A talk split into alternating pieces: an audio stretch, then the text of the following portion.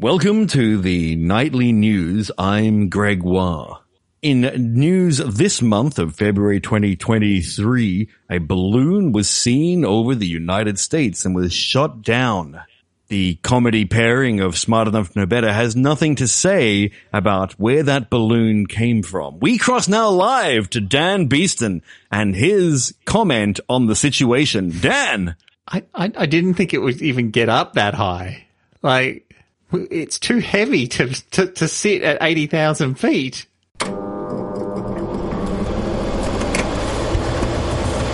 Gregoire and Dan Beeston are smart enough to know better.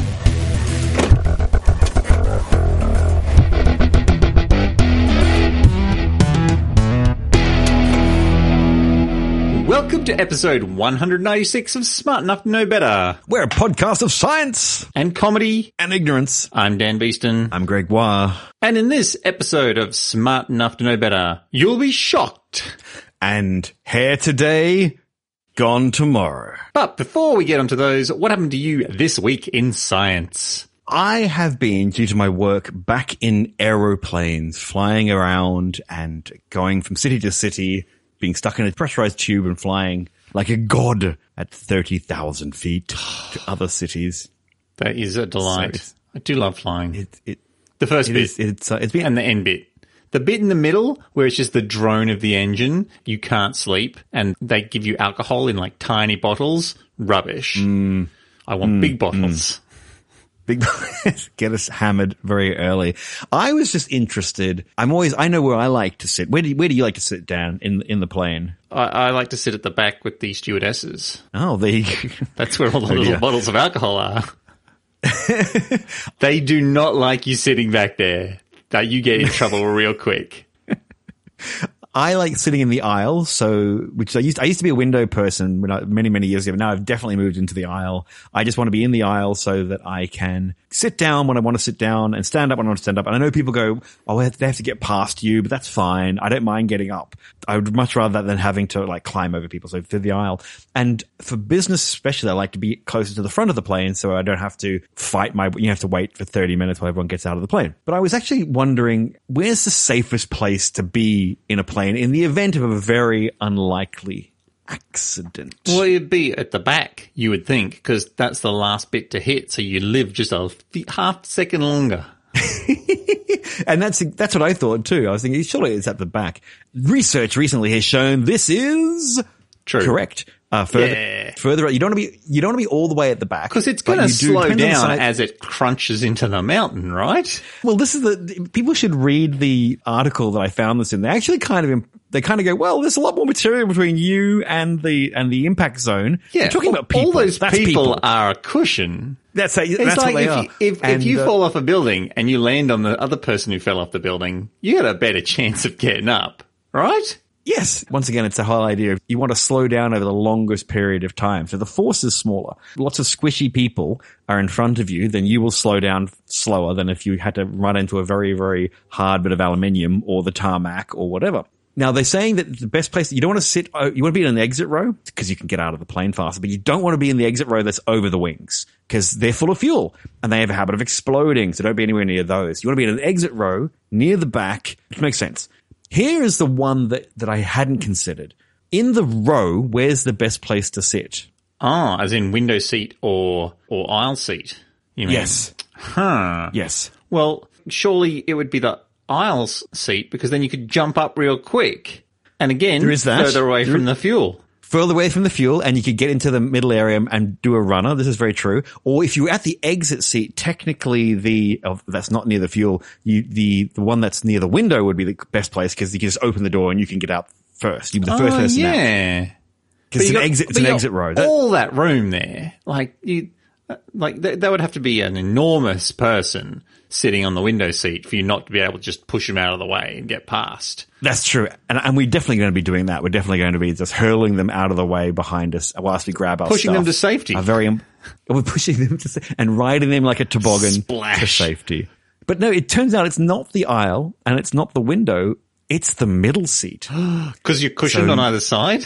That's it exactly. Once again, they kind of go, once again, there's more material. Human airbag. That's exactly so. If you've ever get put into the middle seat and you're next to the exit row, know that you at the, well, not the exit row that's over the fuel, but further back, know that you are in the safest place because all those lovely humans are there to cushion you. So they'll all go to their, to the final reward or black, inky blackness and you'll be there to live. Saved by a meat cushion. Ah, the meat cushions. And that's what I'm just going to call the listeners from now on. So thank you, meat cushions. We have a fly together, Actually, I'm that- going to be feeling your arms and legs just, just to make sure I know. who Don't know whether this reflects really poorly on me, but meat cushion sounds like a euphemism for a sexual partner. Would that be meat cushion? More meat cushion for the meat pushing? Oh no, have we have we dipped that low already? We're only in the first bit. I, I, know- I know. I know. I'm sorry, but anyway, that's it. That's it for me. Uh, what's your week in science? Um, so we often give a nod to our various stances on big corporations. There are no third party trackers on the website, and the only information we track is how many episodes were downloaded.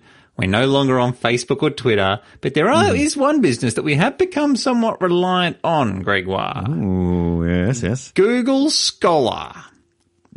Oh yes. Now, it's a good place to go and check for dependable research, but as we discovered in the past, Google are pretty evil. Yeah. You know, They it's killer robot wise. Yeah, they they used to be have that don't don't be evil on the wall, and then they then they decided actually they liked being evil, so they took it off the wall. So Yep, much um, more money in always being evil, turns out. always believe when people tell you things. When people go, "Hi, if you if you if you um vote for me, I'm going to do bad things." They really mean it. They they're going to do bad things. If a corporation goes, "Hi, we're going to be really bad," they're not kidding. It's not hyperbole. They are they're just telling us nowadays. So just Yeah. have to listen. Most people don't have to tell you that they're not going to be evil. They just don't be evil. Most people are actually good people. You don't have to say, by the way, hi, thank you. I'm so glad we're on this elevator. Hey, hey, Dan, um, I'm glad we've got on this elevator. I'm not going to stab you in the eye with this tiny rusty knife I've got in my hand. That's not going to happen, Dan. You know what? I'm just going to take the next one, actually. You, you No, no, no, no. You I- enjoy look, the look, elevator by look, look. yourself? I'll just Yeah. I'll take the stairs. Yeah. You know what? I need some exercise. All right. Bye bye. Bye bye. Yeah, we don't have to do I feel that. like that's the first of many flights of fancy, fancies that we're going to have. Flight of stair fancy. No. Oh. okay. Um, so I've discovered a new place to read about science that isn't Google Scholar. There is a service called Scinapse. It's spelt quite cleverly, but you can't hear what I'm saying, but it's called Scinapse and it's quite clever. And it's a search engine designed to work with research papers. It's open source, meaning you could dig into the code and help make it better. It's also easier to use and you can do a search on a particular subject and just get a bunch of related abstracts to peruse. So to try it out, I just did a search for grapefruit and boom! Researchers in Italy have found that the pectin fibers in grapefruit waste can act as chemical sponges that absorb and concentrate highly bioactive citrus flavonoids and terpenes. Oh my- You just need to subject them to hydrodynamic cavitation. These discoveries God. provide insight into the treatment of microbial infections and neurodegenerative disease. And one thing that did occur to me is that it makes me feel kind of like Wheatley in the video game Portal 2. I don't know what that means, but I can look it up. and so I did look it up. So pectin is just plant cells. Flavonoids and terpenes are just compounds in the fruit. And hydrodynamic cavitation is when you liquefy the grapefruit and then pump it at high speed so little bubbles form, which is, I don't need to tell you, Gregoire, science science's shit. True. And you can you can look for anything on this website. So the website seems pretty darn cool, and a link will appear in the show notes. Excellent. I'm glad it sounds cool because the name Scinapse makes me go. uh, The, the byline for me would be "Science so boring, it's it'll put you to sleep." It's not that. So, not, not that, sort of naps. Not No, that sort of naps. No. No. Okay. Right. Yeah. Sure. no, Okay, the cool one with the electricity in cool- the brains. Yeah. Yeah. Like like like oh, neurons and stuff. yeah. That sounds that sounds excellent. Yay! So we we managed that now. Well, step away a little bit more from Google. Take that, Google. Also, I use DuckDuckGo. It does not work very well. Ask Jeeves. I asked ChatGPT which um which corporations I shouldn't use. It Oh, how did that giggled- go? it just giggled evilly at me. No, no. it asked for all my passwords. Uh, that ChatGPT, it just works like that game where on your phone you put in like two words and then you just hit the auto Yeah. thing, the next button thing, and you get gibberish. Um, it just goes to show how linear we think everyone thinks on the planet because it can it can put out answers that look and sound correct because it knows what it knows what it has to put after the word it put before. Anyway, it's a conversation for another time. Yeah. Yeah. What it really goes to show is how important fact checking skills are. Yes. Oh, that's going to be, that's going to be so important. This is really important. Something that I, I teach when I'm working with students. When, when you, you always call it the smell test. So you sort of say, you know, you do all this big maths and you, you're trying to work out the mass of the sun or whatever using sort of orbital mechanics or something exciting like that. And then I always say to the students, so when you get an answer, does it, does it pass the smell test? You know, you know the mass of the sun. So does this look right? If it's a hundred times out, then it's probably wrong. So you always, you, you don't have to know the exact answer. You just have to go, that doesn't feel right. That doesn't look right to me. It makes you check. So you've got to have a base of knowledge first to go, what's the smell test? And I think hmm. this is what these ChatGPT things are going to do is you, you got to get them. You've got to know enough to go, that feels wrong or sounds wrong to me. I'm going to go look into it. You can't just go into it. I, I know nothing about anything and I'm just going to accept it. I've got a better plan. Hmm. Anything you read on the internet, just assume it's wrong and check it. This is true too. Well, I mean, some of the new AI uh, search engine kind of things, they're talking about it's got to, it can't just steal everything. Well, it can, but it, it'll also put the links to it like we do. So, hmm. it, it- so ChatGPT or the new version of it won't be Chat. That's just, that's just a brand name, by the way. But you know, whatever AI discussion thing they they create, it may talk about butterflies in Venezuela, but then it will give you footnotes and that's, you can go check them. And that's the, that's probably more useful. Hmm. Instead of just going, here's some stuff. People just read through Wikipedia and they go, "Oh, this is all true." But not your old pals Greg and Dan. we go, we we click on the the little button and go to the other site do. and have a look and realize that it's garbage. It's abs- we do. We, always, always trust chat Dan and chat Gregoire. Don't ever do that. it's bad enough you send us money.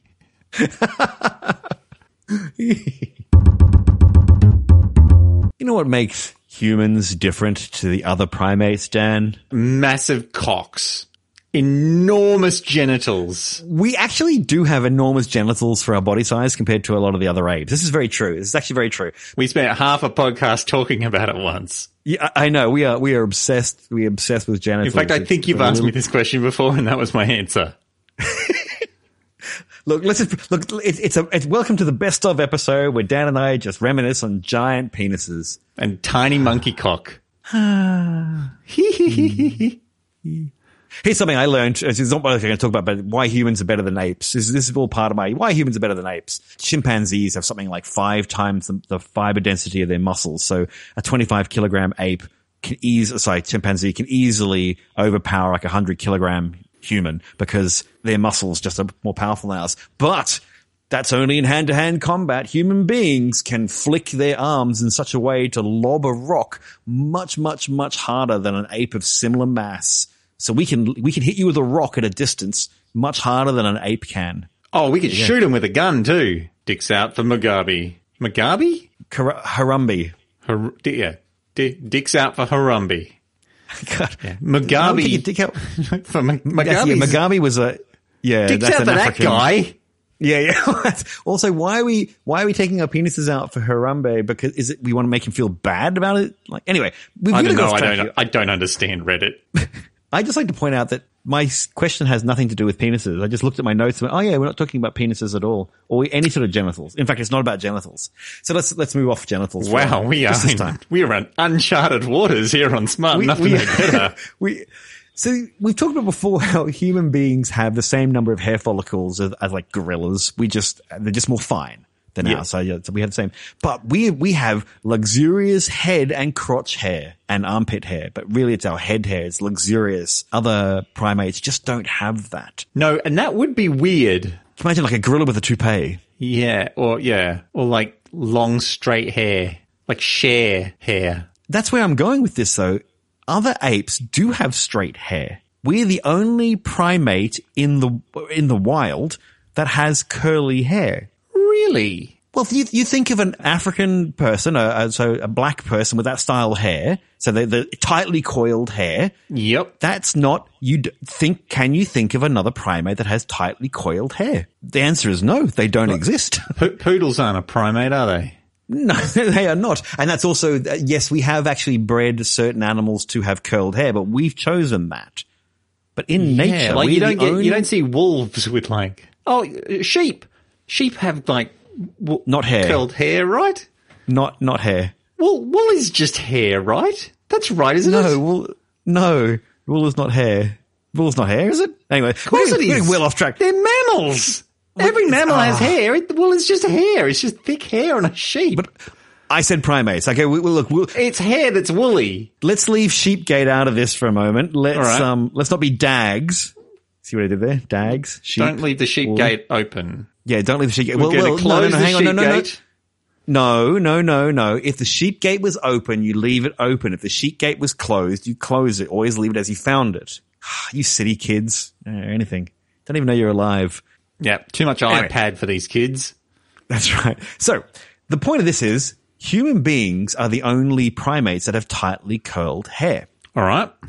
So why? And and let's face it, that was the first hair of Homo sapiens. We didn't have luxurious straight hair and then some of them became no no Africans were the first humans. We came out of Africa, out of the East Rift area. We all at once had very, very, very curly hair. But the animal that we evolved from didn't have curly hair. Did, wait, We when did do- curly we- hair start? There's the question. We don't know. We don't, I, we've never found other primates. Like we found things that could have been our ancestors. We don't 100% know. It's all a bit mixed up, of course, but we don't know if they had curly hair, but there's no other primates that definitely now. We've never seen evidence of any other primate with curly hair. This seems to be a human thing that humans have evolved. So the question is why? Why did we for a long time in Africa have curly hair? And then we lost it when we went into Europe and became the weird pasty maggot like Caucasians that we are, that you and I are anyway. Could it be Yes. that it creates an artificial hat to protect you from the sun? This is now that's that's what we don't have hair all over do. our body, so we get sunburnt a bit, and we got all It's that. If we were there, we would have had pl- stacks of melanin to sort of protect us. Yes, but if we had, if our hair grew out sideways rather than straight down, it could conceivably cast a shadow over us, like Like a that, big net. like that character from Fat Albert, Yes, I or uh, or the or the the Harlem Globetrotters. like oh yeah, like a big like a big afro kind of thing. Yep. Yes, even before we get to afros, just even the idea of having hair on the head.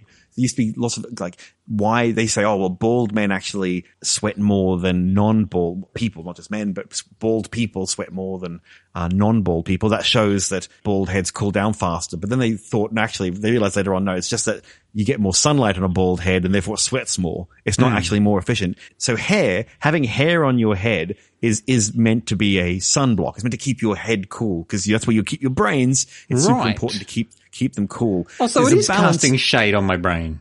It is. It is. So Huh. it's it's a it's a balance between not allowing heat from the sun to come in compared to blocking the heat from your brain that's trying to get out. And it seems to be more advantageous to have the sunlight blocked because there's a lot more energy, you know, one watt per square Hmm. meter compared to your brain, which is not pu- pumping out one watt per square meter. How So- dare you? But so that's hair, but why curly hair? So that, sure, why didn't why didn't we just keep long, long, luxurious gorilla hair that you know straight and beautiful and blah blah blah? Technically, if you have if you have long black hair, you have gorilla hair. By the way, just all the people who are like, oh my god, my hair's you know, 'cause everyone hates curly hair. Not everyone hates curly hair, but this curly hair is not considered super attractive. It's like everyone straightens their hair. It's ridiculous. All you're doing is making yourself look like a gorilla. Have you not heard of a perm? Everyone just wants what they don't have. Or true. maybe only half of people want what they don't have. That would make sense Hmm. mathematically. It's on a some sort of bell curve. But here's the point. Here's the Yeah. point. The, so the curly hair, so tightly packed curly hair has spaces in it. So it has, it allows for more air to pass through, which seems counterproductive, not counterproductive, counterintuitive, and it allows evaporation from the scalp to happen. So the idea is that the air can actually pass through the tightly packed, the wound up hair because there's more spaces. Like there are there are tubes basically. So we're making lead- our own chimneys. we- we're we're basically making sweat tubes or like chimneys to get air through and evaporate and cool the top of your head. So it's more a curly haired person's top of their head will be cooler than a straight haired person with the same amount of hair. So we Huh. think that's why we evolved to have curly hair. And then when human beings moved north and north and north and north into the Europe, we no longer needed all that melanin. And so we became pasty and, and weirdly pink, sort of like a, like a, like so a- we can like absorb all the vitamin D. and we didn't need the curly packed hair anymore. So over time, for whatever reasons, we lost it. Hmm. I think it's just, it's amazing. I just found that really, really interesting. Evolution's Human being- weird. Ah, humans are gross. Oh, that's why that's why pubic hair is all sort of wiry and pr- provides lots of ventilation as well because those things get hot.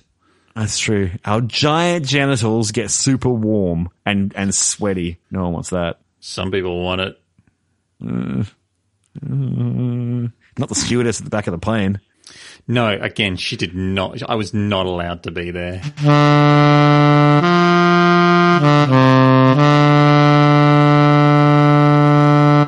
Gregoire, what should and shouldn't you do in a lightning storm? You should reconsider your life choices of sacrilege in churches because that was probably a really bad idea.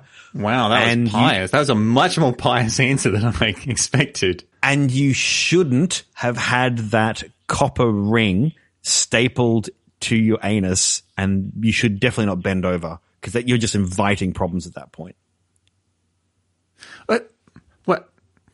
Let, look, obviously, I've got a segment to get to, but I, I do need to dig into this because there are Sure. ways of attaching copper to like hmm. to humans, like nose hmm. rings, hmm. like like that sort of stuff. And you said stapled a copper ring to your anus, Yes. and that's not a thing that anyone has ever done. Certainly, stapling. You could staple a human. Like sometimes they Yes, do that. there are medical staples. surgery. There are, yeah, there are medical, yeah. but but why a copper ring and why to your anus? Do you, like, do you really want to explain this? Well, are you are you squeezing it through the copper? Well, look, there's, there is that. It, it turns every bowel motion into a circus act. That's, you know, that's valuable. Or a science always- experiment if you've been eating what aluminium? No, what's the thing that slows? What's the what's the thing that slows down? Oh know if you've eaten a magnetic field, it would slow down if it went through a copper ring, right? Well, if, if you, um, oh, no, that's a copper tube. No, no, if you just put a, if you just But dropped what's a a magnet copper through, ring? Hey, A copper tube Yeah, is just a very, it's just a very if long you- copper ring. Very true. Very true. So if you actually hit a, if you had, yes, if you've eaten a magnet and you poop it out at, through the ring, it, it will slow down as it passes through the ring because of the, No the fields that are, no, the, less flashback. Very true. The longer the, longer the tube, the slower it goes. Very good. Yeah. We've solved it. Excellent. This, Yeah. well, this, this segment's been really, really interesting, Dan. Thank you for bringing it. I, I appreciate it. You're right. It is a s- scattered recording session.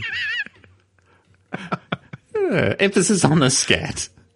All right.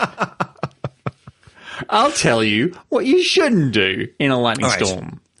Don't stand in an open field. yeah. Don't hold metal objects or have them stapled to your anus. Yes. Don't, get under stand, a tree. Don't stand under a tree. No, no, no. Don't stand with your feet far apart. That's because your giant cock will touch the ground and lightning will just go straight through it.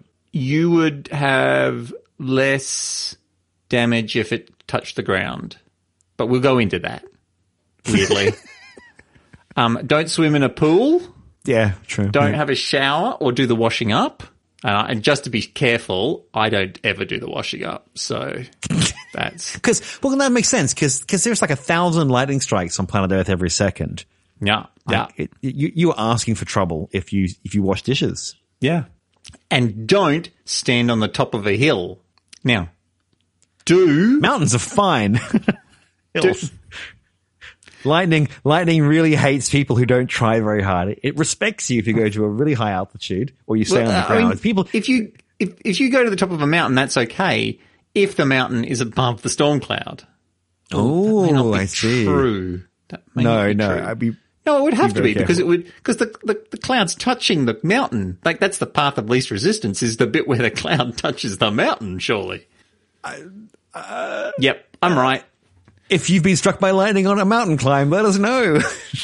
Okay, do seal yourself in a Faraday cage. Yes, Do absolutely. plan ahead and don't get caught in a lightning storm. I mean, really, with all of the, you know, the meteorological services, what is wrong hmm. with you that you're going out on a hike when there's a lightning storm?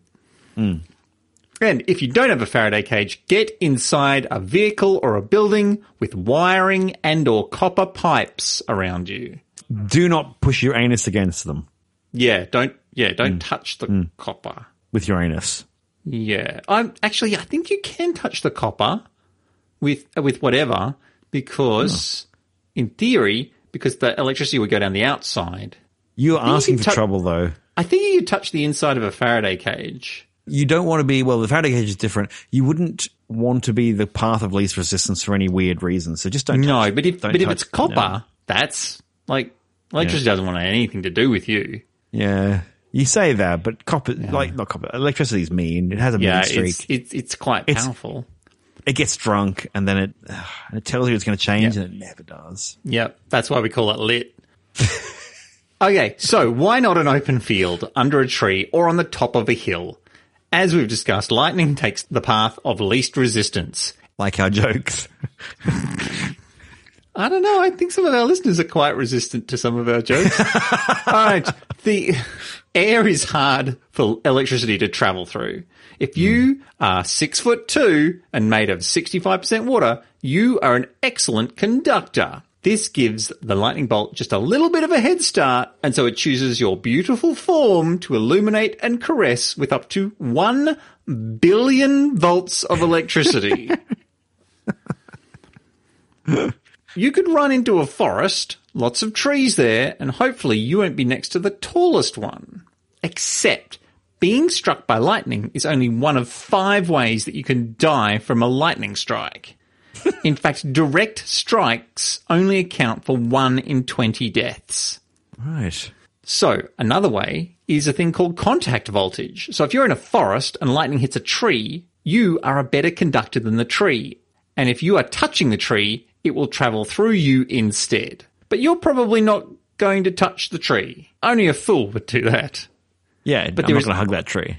There is also a thing called the side flash. If you are within three meters of an object hit by lightning, a side flash can arc through the air and zap you. Lightning is a is a bastard. Like that's just that's just being a prick at that point. Yeah, it could just go through the the last bit of the tree, but it's like, nah, mm. fuck that guy over there. That's right. Gave me some side eye. I'm going to I'm going to give him a side flash. Now, it's quite hard to give trees a three meter berth whilst running t- through to safety through a forest. Mm. Now, if you are in a group, you should travel with three meters of distance between each member. If you're closer than that, the bolt can hit both of you if you're too close. The next one is a step voltage or ground streamer. When the volt hits the ground, the point of contact has a lot of voltage, and the ground 30 meters away does not have a lot of voltage. And the voltage then needs to even out. So if your feet are far apart, it might even out by going up one leg and down the other leg. This accounts for 50% of casualties. Ugh. So if you had So an hop- enormous hop cock your way. that- yeah, if you had Yes. an enormous cock that went down the middle, then that would be that would be half the the electricity That's true. damage. Thank So God. just- it, may, it may decide. It may just be so in awe that it just doesn't bother doing it. It's just like, no, so we're fine. It, it's the one positive to having a big penis. this is also why multiple cows die in a single strike. Oh. Their feet are so far apart and their penises so small. That's tiny. That's actually no, no. no we, we should be careful of that because their livestock have huge dongs. True. Some of them are professionals too. okay. The final way that you can die is by being an upward leader. Aw, which is good because I've never been considered one of them. Uh, this is why you don't want to be on a hill. The lightning cloud above can have one polarity, and if the difference between polarity on the ground is strong enough, the ground tries to send a little up lightning bolt upwards as well to sort of just call out to the to the heavens. he's here. Strike this idiot here. And it will start from the highest point and you'll see this stuff forming on buildings and wind turbines. If you're in a forest, you don't have to worry about that. But if you add up all these dangers, it's actually slightly more dangerous in a forest in a lightning storm than in an open field. Oh my goodness. If you have planned poorly and find yourself at risk of lightning strike, watch out for these signs of an imminent bolt. Hair standing up, sound of crackling, light metal objects vibrating like a superhero is about to fly away. if this happens around you, and the other one is you hear a deep voice going, fuck that guy in particular. Where did that voice come from? And ooh, look at my arm. Ow. So, if these things happen, you have a fraction of a second to get into the lightning crouch. Hmm. The lightning crouch, you put your feet together, you squat down, you tuck your head in, and you cover your ears. Because that way, if it strikes next to you, it doesn't go up one leg and down the other because your feet are so mm. close together and you're really low to the ground and you won't mm. be deafened by the blast. Excellent.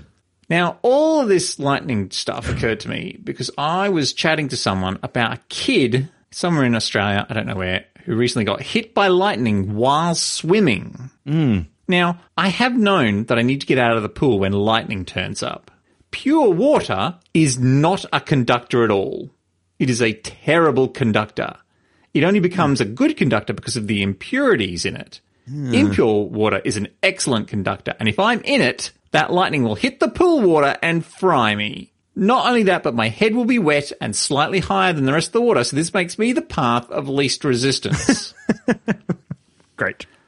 But this guy was swimming in the sea, and I wondered if the sea was as dangerous to swim in as a pool, because the hmm. sea is huge. The whole thing is a conductor. Yeah. Meaning, right. I shouldn't be in that much danger, right? Like, even if the lightning hits the water, it will all get absorbed into the water. It's like sitting next to a big copper cube. The cube takes the brunt, and I should be fine, right? I, I guess within a certain radius, yes. After a certain radius, surely. Well, it turns out the charge, the electric, electrical charge, stays on the top of the water. It acts like a great big Faraday cage spreading that load horizontally. Good news for fish, bad news for mammals that breathe air and sit with their dumb little heads sticking out of the surface. so, if you are in the sea and you don't want to be struck by lightning, the safest option is to swim deep underwater where there's no lightning. Just and just stay there. Hmm. And just stay there. Yep, Yep. yep. You'll be safe for the rest of your life. Ironically, Dan has been killed by an electric eel. Oh shit, I didn't think of that. oh, the irony! Especially if it just bit you to death. Didn't even shock you. Yeah. Gump. Ah, ah, ah, why don't you kill me quickly? No, not for you. Uh, do you need to introduce this question answer thing? I have a theme song I want to do, but that's fine. Uh, but A theme song. Not a, not it's not a very good one. Not a very good one. Questions and answers with your old friends Dan and Greg. You have questions and we've got answers. Questions and answers with Dan and Greg. And the person we invite who can actually answer the questions because we're a bunch of dumbasses. Is that already recorded or is that that's it? That's it. That's the song. That's the that's the that's the take? That That's is the take. take. That's the That's the take. take. One of the best parts of doing this podcast is we get emails from people, and they've been really heartfelt emails from all over the world for, for over a decade now of people telling us their life stories or asking questions about what we do, but sometimes science questions, which I try and point out uh, the answers or, or go find sources because I, you know, I'm not an expert in anything. I can barely think straight. Uh, but so, and sometimes they ask really, really serious questions. And so Alan had gotten contact and wanted to know an astronomy question, astrophysics question. So they write, uh, a recent article I was reading quoted 93 billion light years across as the sphere of the observable universe. They go on to say, elsewhere the age of the universe is listed as 13.x billion years. So the speed of light being what it is, to their brain, this means that we shouldn't be able to observe anything more than 13.x billion light years away. How do these two figures resolve? And I thought to myself, you know who I know? Premier astrophysicist and all-round clever person, Dr. Natasha Hurley Walker from the International Center for Radio Astronomy Research and the Curtin Institute of Radio Astronomy. So I thought I would get in contact with them and say, can you answer this question? And they didn't just tell me to get nicked. Hello, Dr. Natasha. Hey, Greg. Uh, happy to answer this question for your listener. So, um, their conception is entirely uh, correct that the speed of light has a finite value. And if you did imagine a fixed universe um, that was, uh, you know, exactly one size and it was just sitting there unchanging, indeed, it would take 13.7 billion years for the light to travel from the edge of that universe to us here on Earth. And that would be the radius of the Earth. Uh, sorry, of the observable universe. Right. Yeah. That's fine. However, our universe doesn't look like that. So our universe is expanding. And actually, uh, it's gone through two phases of expansion. So the very, very first phase, we were in the Big Bang, and we really can't say much before that, but the universe was kind of infinitely dense, very, very hot, everything squashed together. We had a period of inflation where the universe dramatically expanded by sort of orders of many orders of magnitude uh, extremely quickly, like much less than a second. It went from a dot to very, very, very large. We don't actually know how large. When, when you say expanded then- Mm-hmm. quickly, do you mean it, this was? I always try and think in my head. Did it expand faster than the speed of light, as we understand technically it technically s- sort of. So the speed of light is something that is fixed in space time right? So space time if you have a photon traveling through space time then that photon travels at the speed of light and you can measure space time in sort of meters and seconds and that's how the photon is traveling. But space time itself is expanding. And so I'm saying it first expanded very dramatically, and in a way that expansion was faster than the speed of light, but it's it's the frame itself Yes. Yeah. expanding. so Uh, on, I'm hang on. sorry that that that hurts your brain. It, don't worry, it hurts everybody's brains. That's just how it goes. And since then, it's been expanding at a much more sedate pace that we can kind of get a handle on and understand, and it doesn't terrify us quite so much. Uh, and that's just been the expansion of the universe. So we know this because of the Doppler shift effect, so the redshift effect, that um, as things move faster or slower away from us or toward us, if they're moving away from us, the light photons get stretched, and so it seems more red. And when things are moving towards us, they get compressed, the wavelengths get smaller, and things look blue. And when we look at galaxies that are further away, they look red. And if we look at them even further away, they look even more red, and so forth and so forth. So the further away things are, the faster they're away from us they seem to be moving. So the universe must be expanding for this to be true. And the measurement of how fast that is, that velocity per distance away from us, is called the Hubble constant. And it is measured in kilometers per second per megaparsec. And mes- megaparsec is just a really big unit of Yeah. distance. So it's Well, like our a listeners, million. our listeners can deal with that. Yeah, a million. so three it's- light years. Yeah, yeah, three, yeah. That's about yeah. It's, Well, it's- saying light years, adding more light years Yeah, yeah, this is confusing. Yeah. But it's just a unit of distance. So that number is actually there's, there's a whole there's a whole thing at the moment where people are like, actually, do we really know Hubble's constant? We are actually Hmm. kind of got this tension between people who are trying to measure it very accurately, doing different methods. But it's about 70, 70 kilometers per second per megaparsec. I And so I every I- well, sorry, I, I had a wonderful conversation. I'm sorry to interrupt. I had a wonderful Sure. conversation uh, about six months ago with um, freshly minted Dr. Robin Cook, where mm. I watched. We were talking about the Hubble constant, and and I watched his poor mind go. But the, the the certain experiments that say it's this number, and there are certain experiments that say it's this number, and they have error bars, and those error bars don't cross. And and Yeah, I watched this the poor guy. I watched this poor guy go. That doesn't make you think it would be like, well, it'll be the crossover area, and that's where the answer actually is. But these two separate, very different experiments have given two very separate answers that don't want to kiss, and that Sure. and, and I and I watched them get very upset. It made me go, oh wow, We're all very upset, honestly. We're all, we're, it's called the Hubble tension because people are very Oh. tense about it. No, it's called the tension because the, the measurements don't agree.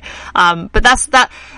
That is um, using various other measurements, which are way too complicated to get into with this single answer to this single question. Um, but the the one of the measurements you can do is of the redshifts of these galaxies, of how far away they are and how fast they're moving, and you map all those together, and you get a number for the Hubble constant. So then that's been so it's about seventy. The new measurements are like some of them say it's sixty-seven, some of them say it's seventy-two, and so well anyway. So so that means that okay, go back to our original fixed universe where yes, the speed of light is finite and you're in a sphere and that thing that's 13.7 billion light years away, that photon has taken 13.7. Okay, that's that's easy for you to uh, understand. But now imagine that um, that thing that emitted that photon 13.7 billion light years, uh, sorry, 13.7 billion years ago has moved it's moved quite far now, uh, and we can and it's accelerating, say, isn't it? It is accelerating. That's another. Oh, just oh, by, okay. Shut up, shut up Shut up whoop, whoop. Sorry. I'm sorry. So just by just by extrapolating, it's been this much time since the beginning of the universe, and we know what Hubble's constant is because we can literally draw a line through the distance of galaxies and how fast away from us they're moving. We can say that that thing that emitted that photon 13.7 billion years ago must now be about 45 billion light years away. And hence the diameter of the observable universe being about 93 billion light years. It's uh, space time itself has moved and it's taken all those galaxies along with it. And again, I'm really sorry if that is annoying and incomprehensible. It turns out that's the way the universe is. Yeah. Uh, ah, that, that didn't make it. Um, what you were asking about the accelerating expansion is an effect called dark energy. So, uh, semi famously, famously among astronomers, um, Einstein wrote down these equations uh, in the 50s, 40s, or 50s to um, kind of map out all space time in the universe and matter and everything. Just, just Phew. cash, you know, Yeah, one yeah. afternoon was like, hey, you know what? I could just write down an equation that describes the universe. And to make the math add up, he added this thing called lambda. He was like, I just need a constant to balance this equation because if I didn't put this constant here, it would in- imply that the universe is expanding. yeah. And and, and then they found out that the universe was expanding, so he was like, he called the cosmological constant his greatest mistake, which is pretty harsh, Einstein. Um, but now it turns out that actually you have to give that constant a value because the universe is expanding and accelerating. And so is there there is this thing called dark energy, which we, we, we call it dark energy anyway, which is causing the rate of expansion of the universe to increase. And all the way up to relatively not that long ago, maybe half a billion years ago, the effects on the universe were imperceptible.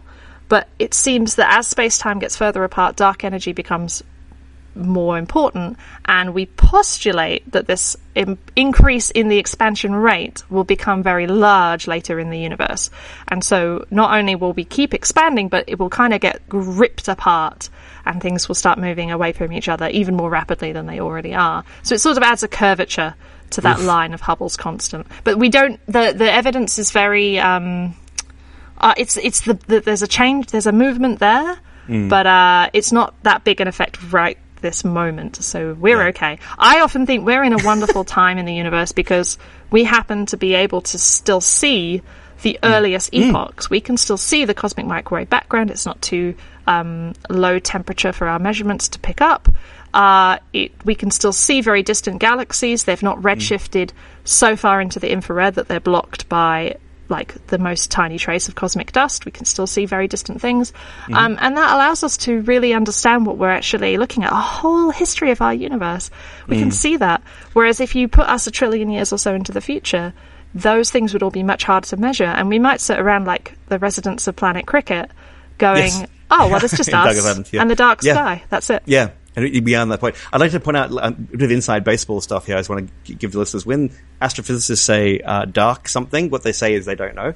Uh, so dark matter, don't know what that is. Dark energy, really don't know what that is. Really don't know what it is. Uh, Yeah, So yeah. just so you know, it's a cool name, but what they mean is there's a big Nobel Prize for any of the listeners who want to get involved and uh, uh, and maybe solve it. Uh, or, or now, of course, the Hubble tension. That was that. Go get a Nobel Prize for that one too. Just a casual afternoon Nobel Prize.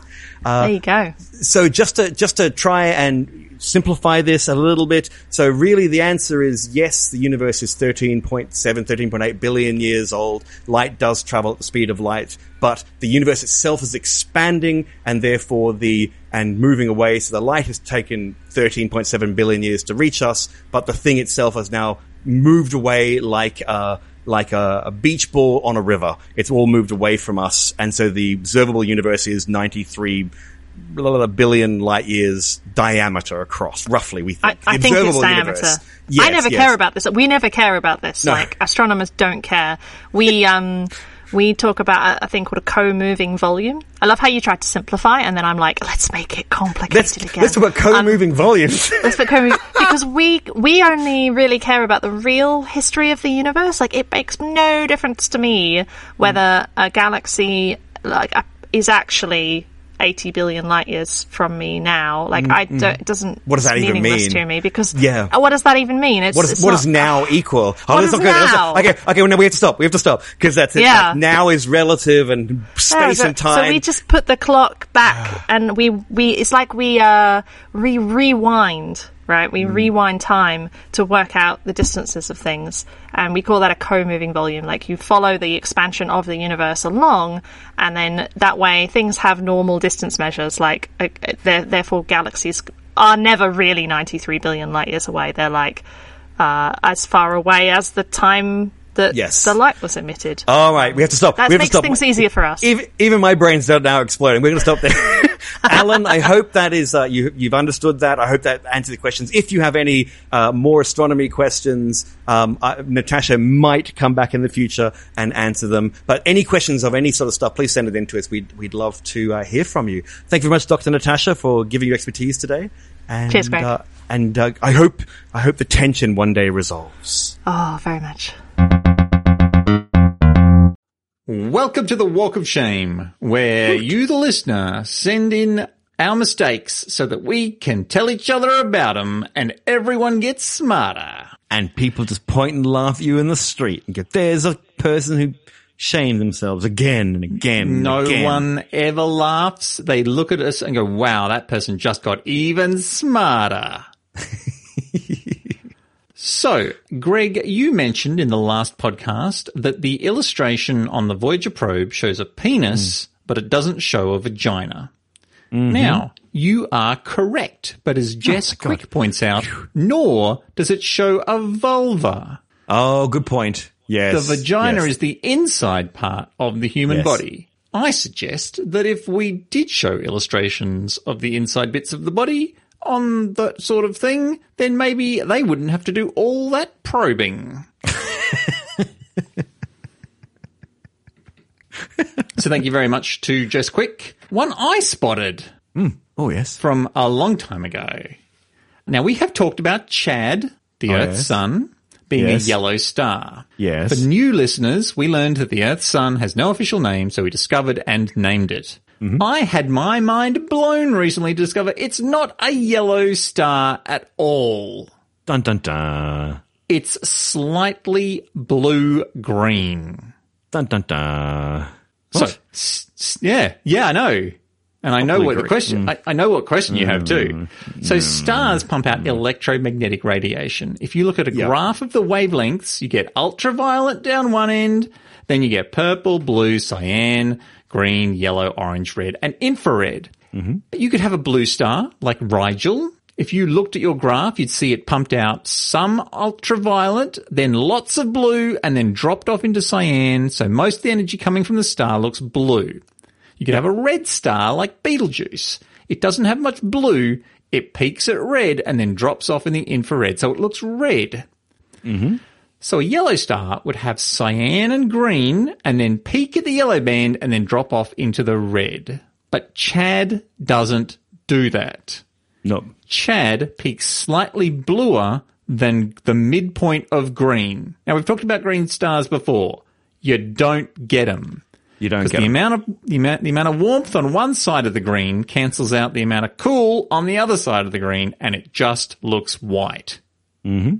So you've got to start white and then get redder in one direction or blue, bluer in the other. Yep. Okay, now our sun looks white because it's so bright in all of the wavelengths, but when it comes to the most active wavelength, it's it's slightly turquoise. So why does it look yellow? Because when it hits our atmospheres, it becomes attenuated. It appears yellower and yellower. So at the very high point, when it's directly above, it's indiscernibly bluish, but then it goes white and then yellow and then orange and then it sets. Yes. So yes. Earth's sun is not yellow, it's a little bit bluish. yeah. It's a white. Yes. Yes. I've talked about this before on the podcast. But, The electro- but it's a yellow electro- sun. That I, I've read so many Superman comics. Yeah. Yeah. I know. I know. But we talk about it peaks into the green. Absolutely. But it's definitely not a. No. It's. It's. No. It's. It's definitely the atmosphere. Everything you just said is true. But we've talked about this on the podcast before, like many, many, many moons ago. I guess it's just a walk of shame for me then. I didn't. I was trying to work out what I said. I was waiting for the thing I said. What did I say? No, you. I. Oh, okay. so I- it's just for the podcast, right? Just something that I was wrong about. Turns out. I could have just asked you, and you would have been like, "Yeah, it's slightly blue." Everything you said that I was like, mm-hmm, yes, yep, mm-hmm, But yep, it's yellow. on, I've got I've got these crayons. Yes, yes. Oh, it's true. That's true. But that's that's as you said, because it goes through the atmosphere, and and it, it the blue the blue light is so the red light is more scattered by our atmosphere than the blue light. So we get we, it changes the. That's why you get red sunsets, as you said. It's yeah. But you I nailed thought it. it started a bit yellow. It doesn't. no, it doesn't. No, starts a bit white, whitey. Yeah. Mostly white, a I'm- little bit blue. We've all, we've all learned something. It's good. We've all learned something. It's good. Oh, I did not enjoy the process. you have been listening to Dan at smartenough.org. Also, Greg at smartenough.org. Get along to the website where people are talking using the comments section because it's a proper indie style website that's been set up So- for you and not one of these conglomerate things that are, that ju- are just a friggin' mess. Yeah, yeah. If you would like to support the podcast using more than just your words, although we do love that too, We like words. Words love are it. great. What we love more is numbers with a with a dollar sign in front. Um, you can. Uh, we- uh, we're, we're pretty. We're That's- pretty chill. that's not actually true, that's fine. yeah. Yeah, we are real needy. So yeah, letters are much better. So Yep. if you want to support us uh, with more than just letters and with numbers, then you can buy a shirt or drop some money into the tip jar, or you can become a Patreon. Okay, real talk, guys Ooh, real talk. Ooh. we set up a Patreon several years ago so that you guys could give us like two bucks a month. Mm. And if anyone was like really cashed up and really liked the podcast, they could give us five bucks and we'd say their name out loud. Yeah. But we figured that very few of you were that generous. And then there was this amusing comedy bit where you'd pay an extreme amount of money and I didn't have to insult you. At this point, there are mm. more people in the top this is a stupid idea tier than any other tier. Our business model is a mess. It is. It is. Yeah, it's not good. It's not good at all. I, we're like those mobile apps that rely purely on the whales. Yeah. All right. So if you've paid five bucks to the podcast for this month, then you get your name read out. woo woo. So a big thank you to Ivan, Avi Greenbury, Andrew Potts, Andrew Trousdale, is Elizabeth Yunkin, Britta Rogowski, Ilana Mitchell, Grania Maguire, Andrew Whitehurst, Lindsay Jenkinson, Matt Ewers, and Matthew Toy. Thank you guys all so much for supporting the podcast. Thank you. Top tier. These are the people who have paid good money and then extra bad money on top of that to And be the- the last- insulted. And the last bit is just confused money. It's like we, we don't even know what this is anymore. It's like, Yeah. if that was good, then it's bad. Now it's like, I, I don't know. There- There's uh, like some yen in there. Oh, there was it's- there's a toonie from Canada, Oh my goodness. It's but just the ugh. outside ring of it. Sometimes people have like she- just shells, like really, really like shells that were very valuable to Yeah. like Polynesian cultures. Ugh. So this month's insults are going to be based on 80s songs of merit. Sure.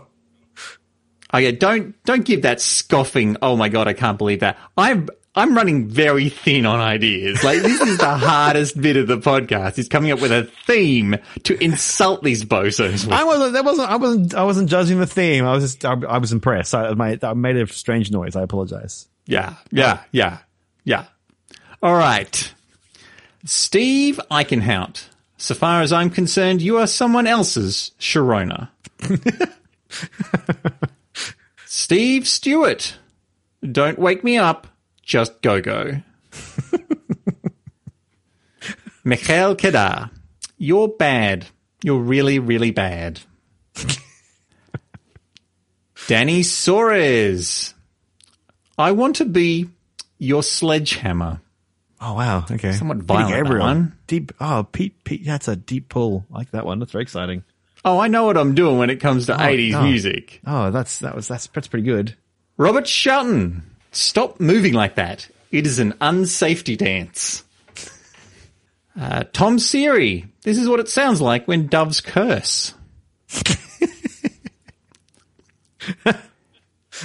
and brand new addition to whatever this group of people are. Uh, big thank you to Joey Wesley. You're a total eclipse of the brain. and once again, and look, I can't believe we haven't even heard from Sean Siefkin. Yes.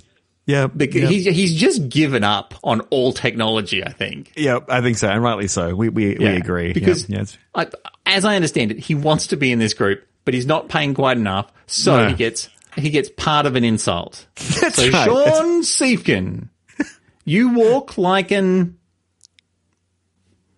whatever that joke is. It has to start with a vowel. And a big thank you to Michael Barnes, Morden O'Hare, Al Batson, and Scott Driscoll. It's going to take a lot to drag me away from them. Aw. I probably could have come up with a better one, but I knew that Girl Clumsy from the Raven On podcast would like just would, would would definitely call out if I listed a bunch of 80s songs and didn't mention Africa by Toto. It's very true. It's very true. She'd be outraged. Out, just she'd be very very upset. She's probably outraged anyway. She is a she's got a short fuse that girl. Look, she doesn't So mind probably- me talking about that- as long as someone's talking about her. That's okay. That's true. That's true. oh, if you're in Adelaide, speaking of Girl oh, Clumsy, Oh yeah, yeah, yeah, yeah, yeah. if you're in Adelaide, get along to the Australia. Fringe Festival in Adelaide. Yeah, if you're not not not the not the dead Queen, like if you're in the dead in, in Queen Yes. Adelaide, in, inside Queen Adelaide, Yes. I mean, I mean, you're welcome. Come How on are down you and listening to the podcast? Yeah, it's, it's a bit weird.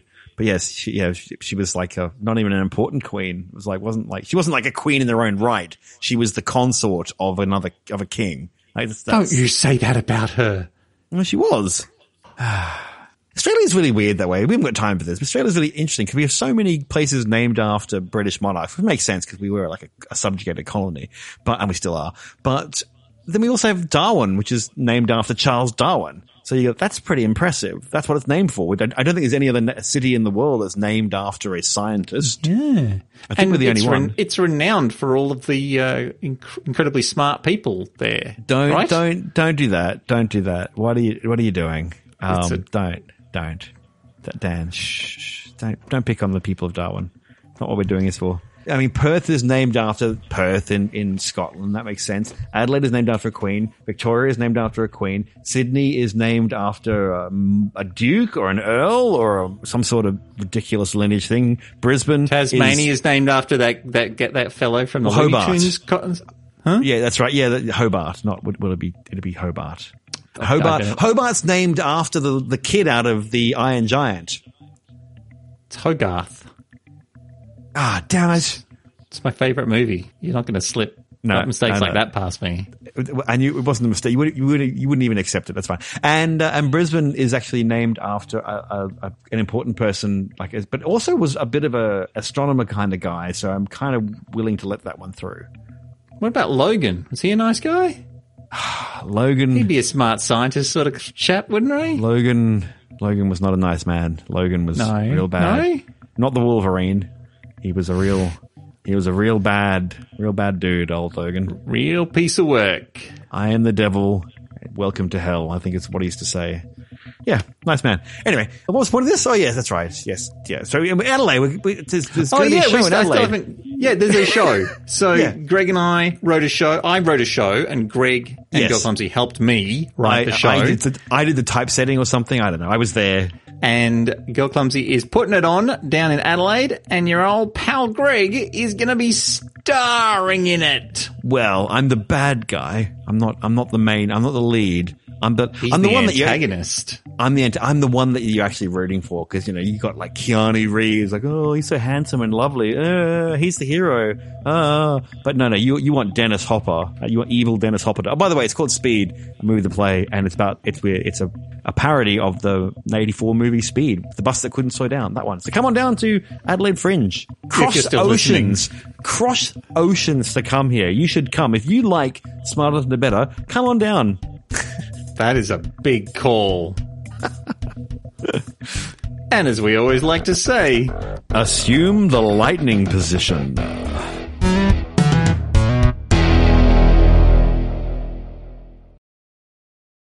With their brittle bones. Their brittle, brittle bones. you got to test that stuff. How brittle their bones You are. You say it's brittle. You got to collect a bunch of people and figure out how easily you can snap them. You can't just start waving around accusations of brittle bones. You got to do the science. push them down the stairs and pick them up and take them back up the stairs and push them down again over and over again. In the same humidity and the same temperature. Same light conditions. the scientific method. That's it. If, if I'm going to jail, I want them to go, Mr. Wah, you're being accused of pushing someone down the stairs. How do to, to their death? How do you plead? I go, guilty, Your Honor. And I'd like to point out, it wasn't just once. I pushed that person a hundred times down the stairs to make sure I understood the tensile strength of bones. What I discovered was it would kill them. And here's my body of evidence. And there's their body. We haven't even catalogued this one. We didn't know about this. Oh, let me tell you about the other 99. I'd like to s- this stricken from the record, Your Honor. None of this is uh, admissible just because I'm in court, is it? That's not a. I didn't give this to the defendant lawyer, so they couldn't possibly accept it at this point. They need to look at this well before I start telling everyone how guilty Actually, I am. we're we're okay with this, Your Honor. We uh, yeah, we're happy with that one. Damn it. Feels like an own goal to me.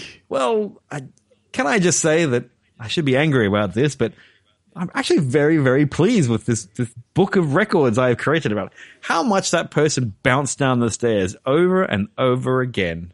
Could could we just get a tag on that? Thank you. Yep, just just a little tag on the front. Yep, that would be uh, uh, F. I think F. Yeah, F. Thank you. Allegedly. Alleged, lots of allegedlys there. No one could prove anything. Oh no, it's too late for that. Ah, God damn it. Wow, that's again. You touched the book. This is scattered as fuck. I love it. I love it. It's Friday night energy, baby. In fact, I think this always happens when we record on a Friday night. Woo! Do you make mention that I'm not involved in it during it? Uh, no, no, we, no, I don't. No, you just, no, I've just gone silent for 12 minutes. you've just gone silent. All right. Yes. All right. Yeah, sure. Sorry. You know yes. Let them, let them assume I've had a stroke. Brilliant. Assume the lightning position. That actually sounds really cool. I like Or that now. like The, the prelude to really quick sex. oh, It's just uh, sword, sword, what is it? sword rustling. yeah, rattling, rattling your saber at people. Yeah, That's exactly. the one. That's Yeah. the phrase I was after. Sword rustling. That's when you break into the sword farm late at night while the uh, the, the the sword dogs are asleep, and you steal all the swords.